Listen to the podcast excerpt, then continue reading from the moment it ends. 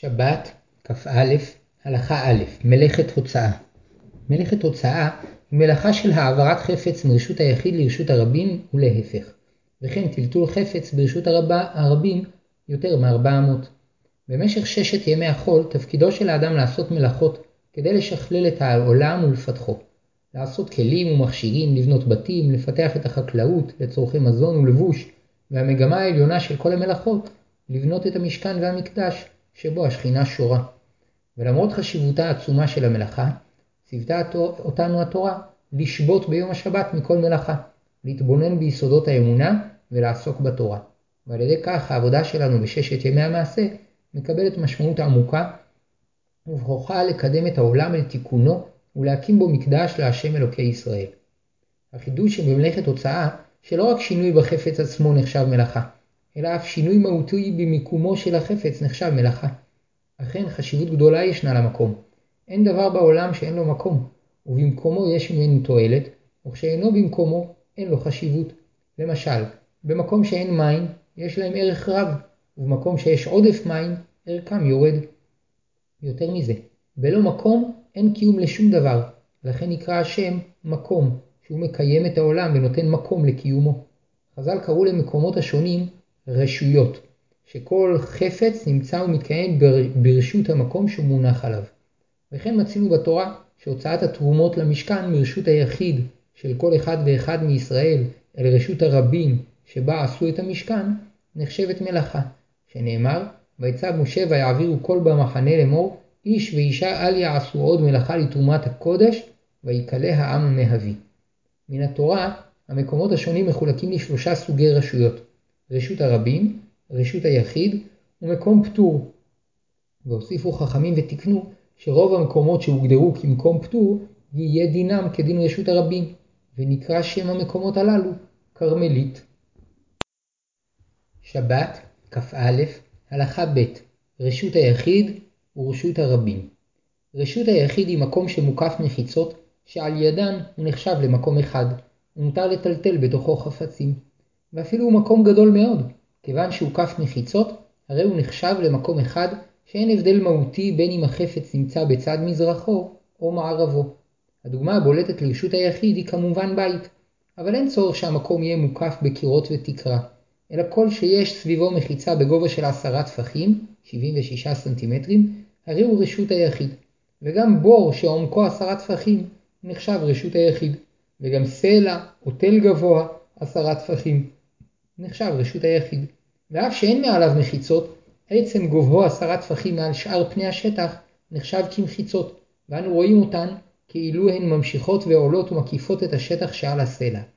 אולם צריך שמקום רשות היחיד יהיה רחב לכל הפחות ארבעה טפחים, כ-30 סנטימטרים, שאם אין לו רוחב זה, אין הוא מקום חשוב להיחשב רשות היחיד, והרי הוא מקום פטור. עוד יש לדעת שגם מדרון בשיפוע חד נחשב מחיצה.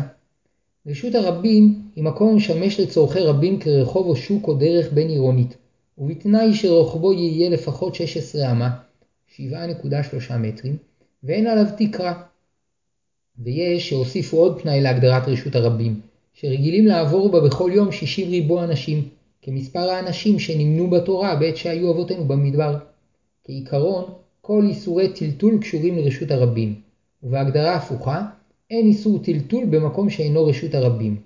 ברשות הרבים אסור לטלטל חפץ יותר מ-400, וכן אסור להעביר חפץ מרשות היחיד לרשות הרבים, או להפך. שבת, כ"א, הלכה ג' מקום פטור וכרמלית. הרשות השלישית היא מקום פטור, ובה כלולים השדות, המדבריות, הימים והאגמים, וכל שאר המקומות שמצד אחד אינם מוקפים מחיצות המגדירות אותם כרשות היחיד, ומאידך אינם משמשים את הרבים באופן קבוע.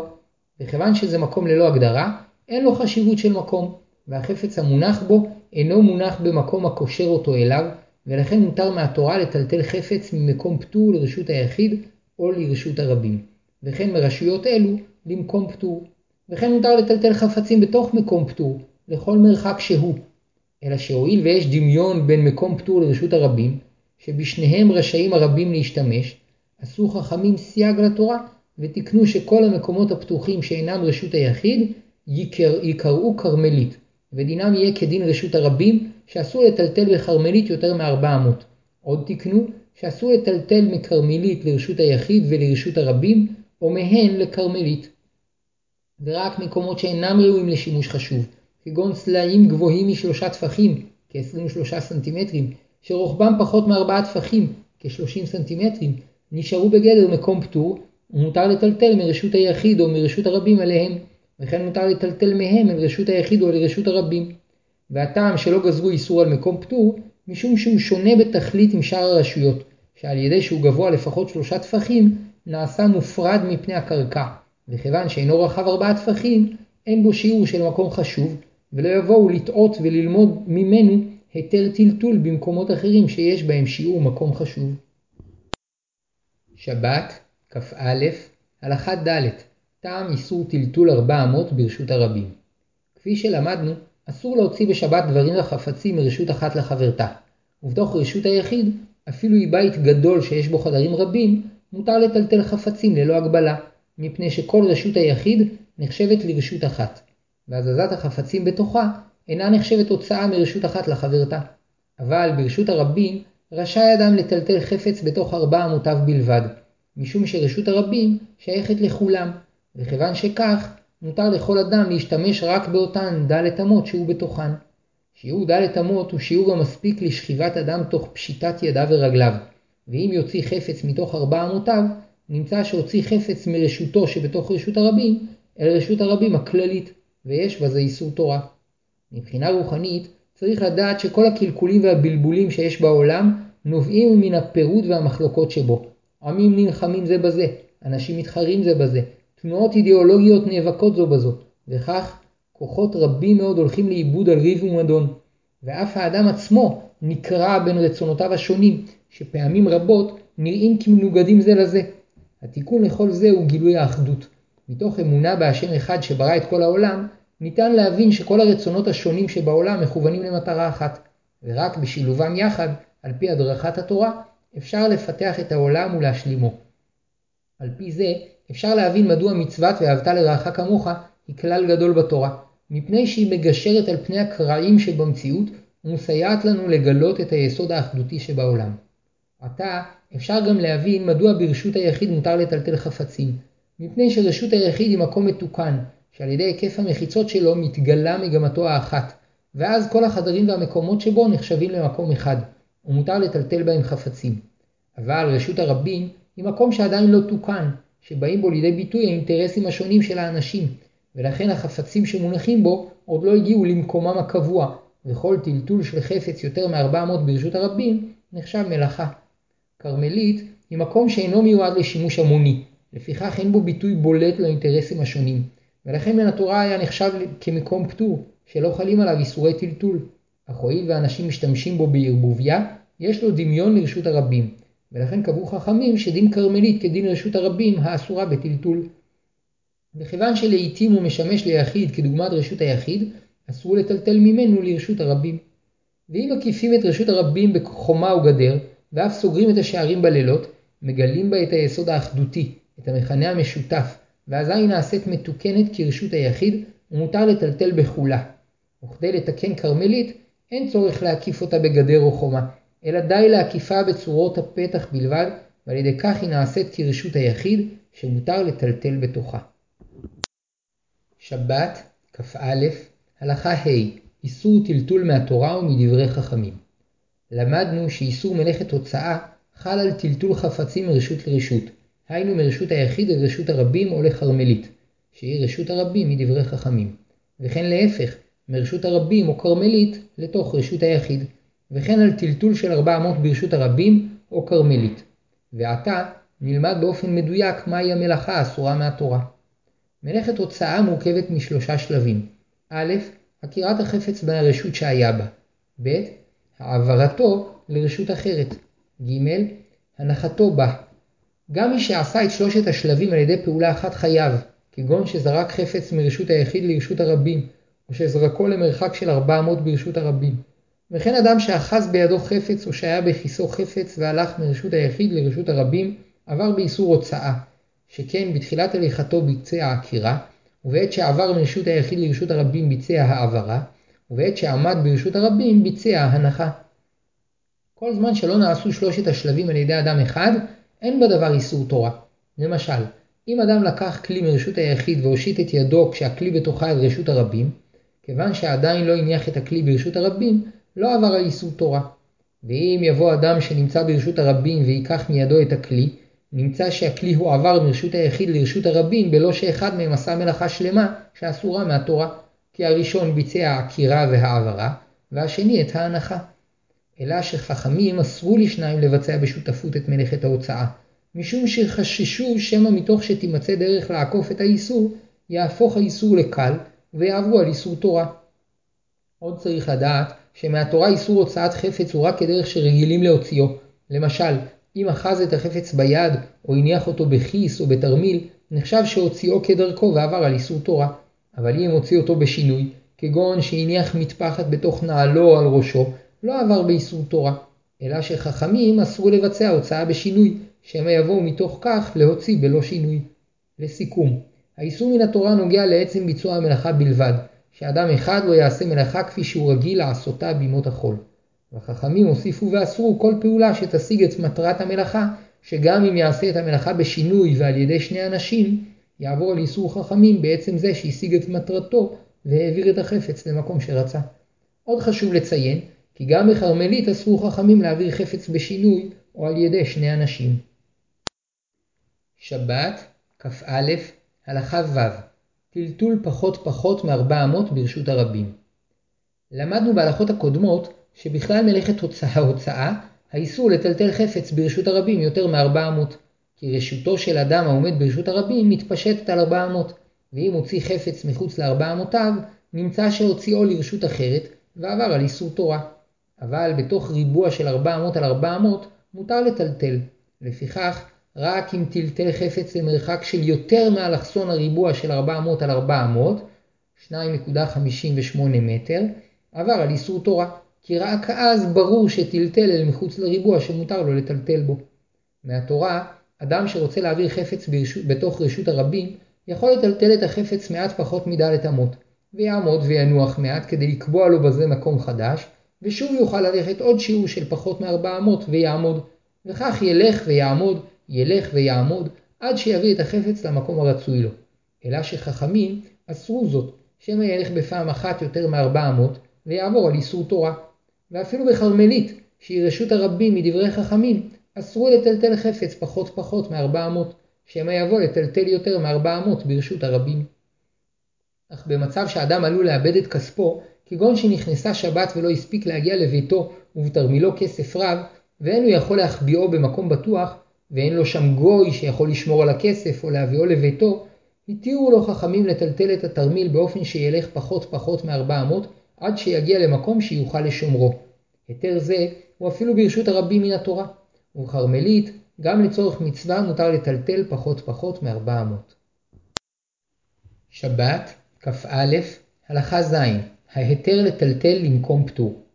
כפי שלמדנו בהלכה ג' מקום פטור הוא מקום הנמצא ברשות הרבים, כדוגמת סלע שגובהו לפחות ג' טפחים, כ-23 סנטימטרים, ורוחבו פחות מד' טפחים, כ-30 סנטימטרים. וכיוון שמקום פטור אינו נחשב למקום חשוב, מותר ליטול חפץ מרשות הרבים או מרשות היחיד, ולהניח אותו על גבי מקום פטור. וכן להפך, מותר ליטול חפץ המונח על מקום פטור, ולהניח אותו ברשות היחיד או ברשות הרבים. מהתורה היה אפשר בדרך זו גם להעביר חפץ מרשות היחיד אל רשות הרבים, באופן שתחילה יוציא את החפץ מרשות היחיד, ויניח אותו על מקום פטור, ולאחר מכן ייטול אותו ממקום פטור, הפטור, ויניח אותו ברשות הרבים. אבל אסרו חכמים לעשות כן, כדי שלא יבואו להקל בהוצאה האסורה, האסורה מהתורה. אלא שנחלקו הפוסקים אם מותר להיעזר במקום פטור כדי להעביר חפץ מרשות היחיד לכרמלית וכן להפך. יש אומרים שגם לכרמלית אסרו חכמים להעביר חפצים דרך מקום פטור, ואף שכל איסור טלטול חפצים לכרמלית הוא מדברי חכמים, לא חילקו חכמים בדבריהם. ויש אומרים שרק כאשר יש חשש שיעברו על איסור תורה בטלטול מרשות היחיד לרשות הרבים, או להפך, אסרו חכמים להעביר חפצים דרך מקום פטור. אבל העברת חפצים דרך מקום פטור מרשות היחיד לכרמלית מותרת. למעשה, בשעת הצורך אפשר לסמוך על המקילים, ולטלטל חפצים מרשות היחיד לכרמלית ולהפך דרך מקום פטור. עצה זו חשובה לחיילים שנקלעו בשבת למקום שאינו מוקף בעירוב, שאם ירצו להעביר דבר מהאוהל שהוא רשות היחיד אל חצר המחנה שהיא כרמלית, יצאו מהאוהל ולא יעמדו עד שיניחו את החפץ על מקום פטור, ואחר כך ייקחוהו ממקום הפטור ויניחוהו בחצר. וכן להפך, כאשר ירצו לטלטל מחצר לאוהל, יניחו את החפץ תחילה על מקום פטור, ואחר כך ילכו לאוהל. וכך יעשו כשירצו להעביר דבר מאוהל אחד לאוהל אחר דרך החצר, שיוציאו אותו מהאוהל והניחוהו תחילה על מקום פטור בחצר, ואחר כך יוכלו לקחתו ולהניחו במקום שירצו. שבת, כ"א, הלכה ח' רשות הרבים מן התורה. השאלה המעשית ביותר בדיני הוצאה בשבת, האם הרחובות שבערים וביישובים נחשבים לרשות הרבים מן התורה, או שהם רשות הרבים מדברי חכמים הנקראת כרמלית. אם הרחובות שלנו נחשבים רשות הרבים מן התורה, קשה מאוד לתקנם ולהופכם לרשות היחיד, מפני שצריך לשם כך להקיף את כל העיר בגדר ולהתקין דלתות בכל הכניסות ולדאוג לסוגרן בלילה. וכל זמן שלא עשו זאת, אסור לטלטל בערים וביישובים שלנו. אך אם הרחובות שלנו נחשבים כרמלית, היינו רשות הרבים מדברי חכמים, ניתן בקלות יחסית לתקנם ולהופכם לרשות היחיד המותרת בטלטול, וזאת על ידי היקף העיר בצורת הפתח, כלומר בעמודים שעליהם מתוחים חוטים היוצרים מעין צורה של פתח בין כל עמוד לעמוד. נקדים תחילה שאנו לומדים את איסורי שבת ממלאכת המשכן, שכאשר ציוותה אותנו התורה שלא לעשות מלאכה בשבת, התכוונה שנשבות ממלאכת המשכן שבה עסקו ישראל במדבר. ממילא גם דין רשות הרבים נלמד מהמציאות שהייתה במדבר. וכיוון שהרחוב הראשי שהיה במחנה ישראל היה רחב 16 אמה, 7.3 מטר, כדי שיוכלו להעביר בו שתי עגלות מהעגלות שהובילו את המשכן, לפיכך רק רחוב שרוחבו ט"ז אמה ומעלה נחשב רשות הרבים. אלא שנחלקו הראשונים בשאלה האם גם למספר האנשים שילכו בו יש שיעור. יש אומרים שכל רחוב או שוק המשמש את הרבים וברוחבו ט"ז אמה נחשב רשות הרבים מהתורה, ואין זה משנה כמה אנשים משתמשים בו בכל יום. לפי דעה זו, העירובין שלנו שהם צורות הפתח אינם מועילים, מפני שיש בערים שלנו רחובות שרוחבם עולה על 16 אמה, 7.3 מטר, ויש להוסיף שלפי דעה זו, כל זמן שיש בעיר רחובות שרוחבם 16 אמה, גם לרחובות הצרים אין העירוב של צורת הפתח מועיל, כי מציאותה של רשות הרבים מהתורה בתוך השטח המוקף בצורות הפתח, מבטלת את ההיקף של צורות הפתח. ויש סוברים שהואילו במחנה ישראל שבמדבר היו 60 ריבו גברים, 600 אלף, וכולם היו נצרכים ללכת אל המשכן ולסייע בבנייתו ולשמוע תורה ממשה ומהכהנים והלוויים, לפיכך רשות הרבים היא דרך השוק שרוחבם לפחות 16 אמה, והולכים בהם בכל יום 60 ריבו, ודרך שאין הולכים בה בכל יום 60 ריבו, נחשבת כרמלית. ויש מבארים שיטה זו, שגם אם אין הולכים שם בכל יום ויום 60 ריבו, אם מדי פעם מזדמנים, מזדמנים שם ביום אחד 60 ריבו, נחשב אותו מקום לרשות הרבים. שכן, גם במדבר לא בכל יום כל הגברים היו מגיעים לדרך הראשית ההולכת למשכן. בפועל, רק בערים ענקיות, כניו יורק ומקסיקו סיטי, ישנם רחובות שעוברים בהם 60 ריבו אנשים ביום, אבל בסתם ערים גדולות אין רחובות שעוברים בהם 60 ריבו ביום אחד, וממילא לדעה זו אין בהם רשות הרבים מהתורה, ודינם ככרמלית, וניתן להתיר את הטלטול בהם על ידי עירוב של צורות צורת הפתח. לדעה זו, רשות הרבים מהתורה היא בעיקר בדרכים בין עירוניות, שהואילו דרכים אלו מיועדות לכל בני העולם ולא לבני עיר אחת בלבד, הן נחשבות רשות הרבים גם כאשר אין הולכים בהן 60 ריבו ביום אחד. שבת, כ"א, הלכה ט', הלכה למעשה. למעשה נוהגים רוב ישראל כדעת המקילים, ומטלטלים בערים שלנו על סמך עירוב של צורת הפתח. אלא שיש לשאול, מאחר שמחצית הפוסקים מחמירים וסוברים שעירוב של צורת הפתח לא מועיל לערים שלנו, שיש בהם רחובות רחבים 16 אמה, 7.3 מטר, האח נהגו רוב ישראל כשיטה המקלה. הרי מדובר בספק איסור תורה שצריך להחמיר בו. התשובה הפשוטה היא שבמקרים נדירים, כאשר מדובר בדבר שקשה מאוד להחמיר בו, פעמים שהתפשט המנהג בישראל לסמוך על הדעה המקילה למרות שמדובר בספק דאורייתא. ואכן קשה מאוד להחמיר בדבר זה, שהרי למחמירים אסור לקחת בכיס שום חפץ, מטפחת וכדומה, ולעיתים הדבר נצרך מאוד, וכן משפחות לא יוכלו לבקר זו אצל זו ביום השבת, מאחר שאסור להעביר ברשות הרבים את התינוק ועגלתו, וכן את החיתולים והבקבוק שלו, ואם כן, מאחר שלדעת מחצית הפוסקים אפשר להקל, בלית ברירה סומכים על, דעת, על דעתם ומקילים. עוד צריך להוסיף, שבאמת המחלוקת איננה שקולה, כי ישנם עוד כמה תנאים להגדרת רשות הרבים, ואם נצרף אותם לחשבון, יצא שלדעת רוב הפוסקים אין לרחובות שלנו דין רשות הרבים מהתורה, וממילא העירוב בדרך של צורת הפתח מועיל בהם. ראשית, לדעת כמה פוסקים רשות הרבים מהתורה היא רק כאשר הרחוב חוצה את העיר מתחילתה ועד סופה בקו ישר כסרגל, אבל אם הוא עקום מעט, כבר איננו רשות הרבים מן התורה. וברוב המקומות אין רחוב ראשי כזה, וממילא אפשר לסמוך על צורת הפתח. ועוד, שיש מן הפוסקים שסוברים שכפי שהרחובות שלנו מסודרים באופן שכל רחוב נחצה על ידי רחוב אחר, נחשבים כל הרחובות כמוקפים במחיצה משלוש רוחות, ואינם רשות הרבים מהתורה, וממילא העירוב של צורת הפתח מועיל להם. ויש עוד צדדים להקל כמבואר בהערה. כשנצרף את כל השיטות האלו יחד, יצא שלדעת רוב הפוסקים הרחובות שלנו נחשבים כרמלית, ואפשר להתיר את הטלטול בהם על ידי עירוב של צורת הפתח. אף על פי כן, לדעת רבים, כיוון שהדבר נוגע לספק איסור תורה, ראוי מלכתחילה להחמיר שלא לסמוך על עירוב של צורת הפתח במקום שיש בו רחובות שרוחבם מעל 16 אמה. שבת, כ"א, הלכה י' לבישת בגד אינה נחשבת הוצאה.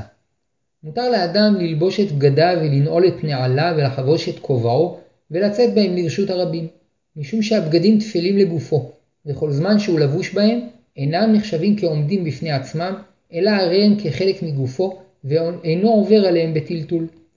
גם בגדים שנועדו לזמנים מיוחדים תפלים לגוף, לכן מותר ללבוש על המעיל את מעיל הגשם העשוי ניילון, כי יש נוהגים ללובשו בשעה שיורד גשם. וכן מותר לנעול על הנעליים ארדליים, וכן מותר לגרוב שני זוגות גרביים, משום שבחורף יש שרגילים לגרוב שני זוגות. וכן מותר ללבוש שתי חולצות זו על זו, מפני שיש אנשים שלובשים בחורף שתי חולצות.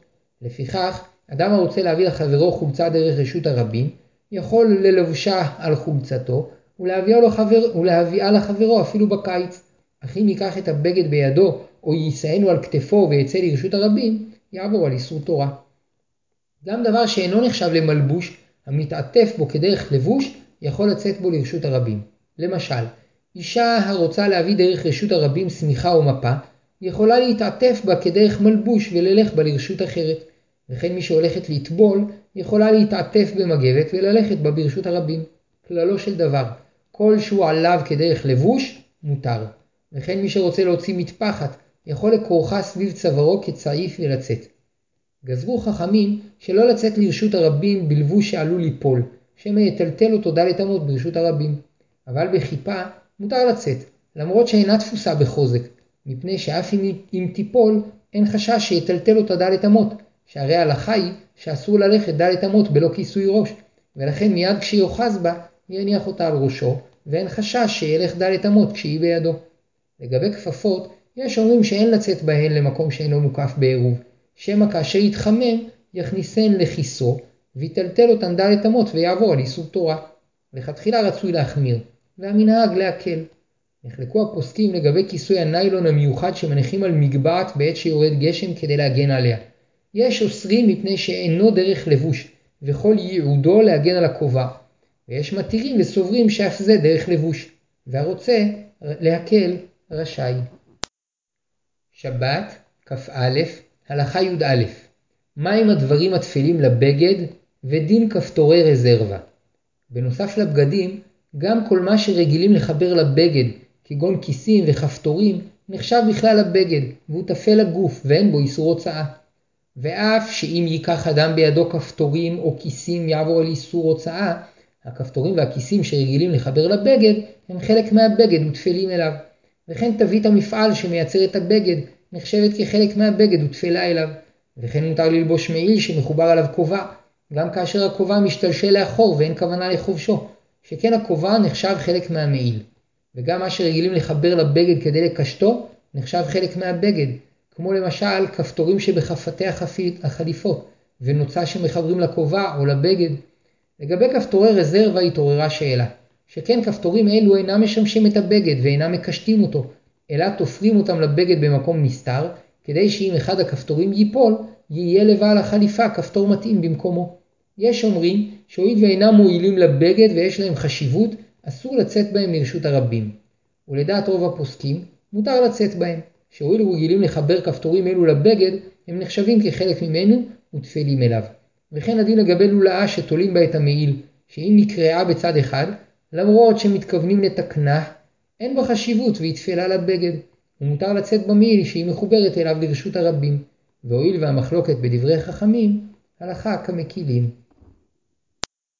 שבת, כ"א, הלכה י"ב, תשמישי הגוף, משקפיים ותחבושת. כשם שמותר לאדם ללכת ברשות הרבים כשעל גופו בגדים, מפני שהם תפלים לגופו, כך מותר לצאת לרשות הרבים בשאר דברים המשמשים את גופו של האדם, שאף הם נחשבים תפלים לגופו. למשל, מותר לכבדי שמיעה לצאת לרשות הרבים כשמכשיר שמיעה באוזנם, וכן מותר לקצרי רועי לצאת במשקפיהם, מפני שהמשקפיים תפלים לגוף. אבל אסור לצאת במשקפי שמש לרשות הרבים, מפני שיש חשש שכאשר יגיע למקום צל, יכניס אותם לכיסו ויטלטלם. ואדם שצריך להרכיב משקפי שמש מפני חולשת עיניו, ואינו מוריד, מורידם במקום מוצל, במקום מוצל, מותר לו לצאת בהם לרשות הרבים. וגם כאשר משקפי השמש מחוברים על ידי ציר למשקפיים רגילים, ובמקום מוצל מגביהים אותם בלא להסירם מהמשקפיים, מותר לצאת בהם לרשות הרבים, כיוון שאין חשש שיבוא לטלטל אותם בידו. גם פלסטר או תחבושת הקשורים או מודבקים לגוף כדי לרפא פצע או להגן עליו, נחשבים כמשמשים את הגוף, ומותר לצאת בהם לרשות הרבים. וכן מותר למי שידו כואבת, לצאת לרשות הרבים כשידו מוחזקת במשולש לצוואר. וכן מותר למי שאוזנו כואבת, לצאת כשבאוזנו צמר גפן.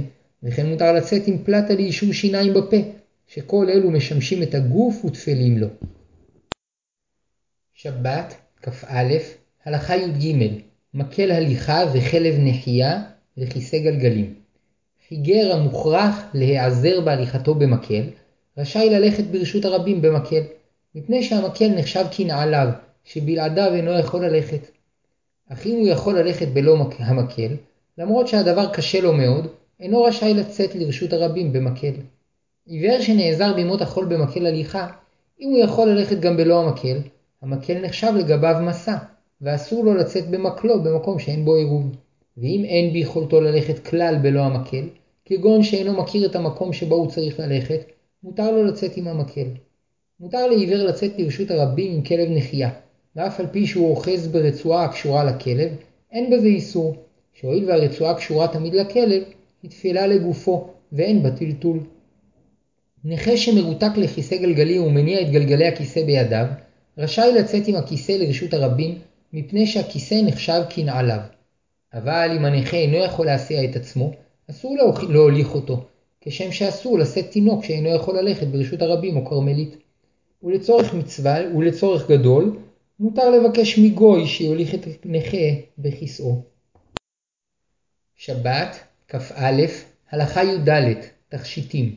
כפי שלמדנו, הכלל הוא שאיסור הוצאה אינו חל על דברים התפלים לגוף, ולכן מותר לצאת לרשות הרבים עם כל סוגי המלבושים. לפי זה, גם תכשיטים המקשטים את האדם, כל זמן שהם ענודים על הגוף או תלויים על הבגד, נחשבים תפלים לגוף, ואין עוברים עליהם בהוצאה. אלא שחששו חכמים, שמא תרצה אישה להראות את תכשיטיה לחברתה, ותסירם מגופה, ותאחזם בידה, ותשכח ותלך דלת אמות ברשות הרבים, ותעבור על איסור תורה. לפיכך אסרו חכמים לצאת בשבת בכל אותם התכשיטים שיש חשש שתרצה להראותם לחברתה, ובכלל זה עגילים, צמידים, טבעות, שרשראות וקשתות. אולם כבר בתקופת הראשונים נהגו אנשים לצאת בתכשיטיהן ביום השבת, ונחלקו הפוסקים בפשר מנהגן. יש אומרים שמצד הדין אכן יש בזה איסור מדברי חכמים, אלא שלא מחו בהן הרבנים מפני שפשט מנהגן בכל ישראל, והעריכו שגם אם ימחו כנגדן לא יחדלו מכך, ולכן העדיפו שלא לפרסם את האיסור, שמוטב תהיינה שוגגות ואל תהיינה מזידות. ויש פוסקים שלימדו זכות על מנהגן, ומבארים שכל מה שאסרו חכמים לצאת בתכשיטים, הוא מפני החשש שמא יעבירו אותם דלת אמות ברשות הרבים ויעברו באיסור תורה. אבל כיום, שלדעת רבים אין רשות הרבים מהתורה, גם אם יטלטלו את התכשיטים, לא יעברו באיסור תורה, וממילא אין מקום לגזרה שלא לצאת בתכשיטים, שאין גוזרים גזרה לגזרה.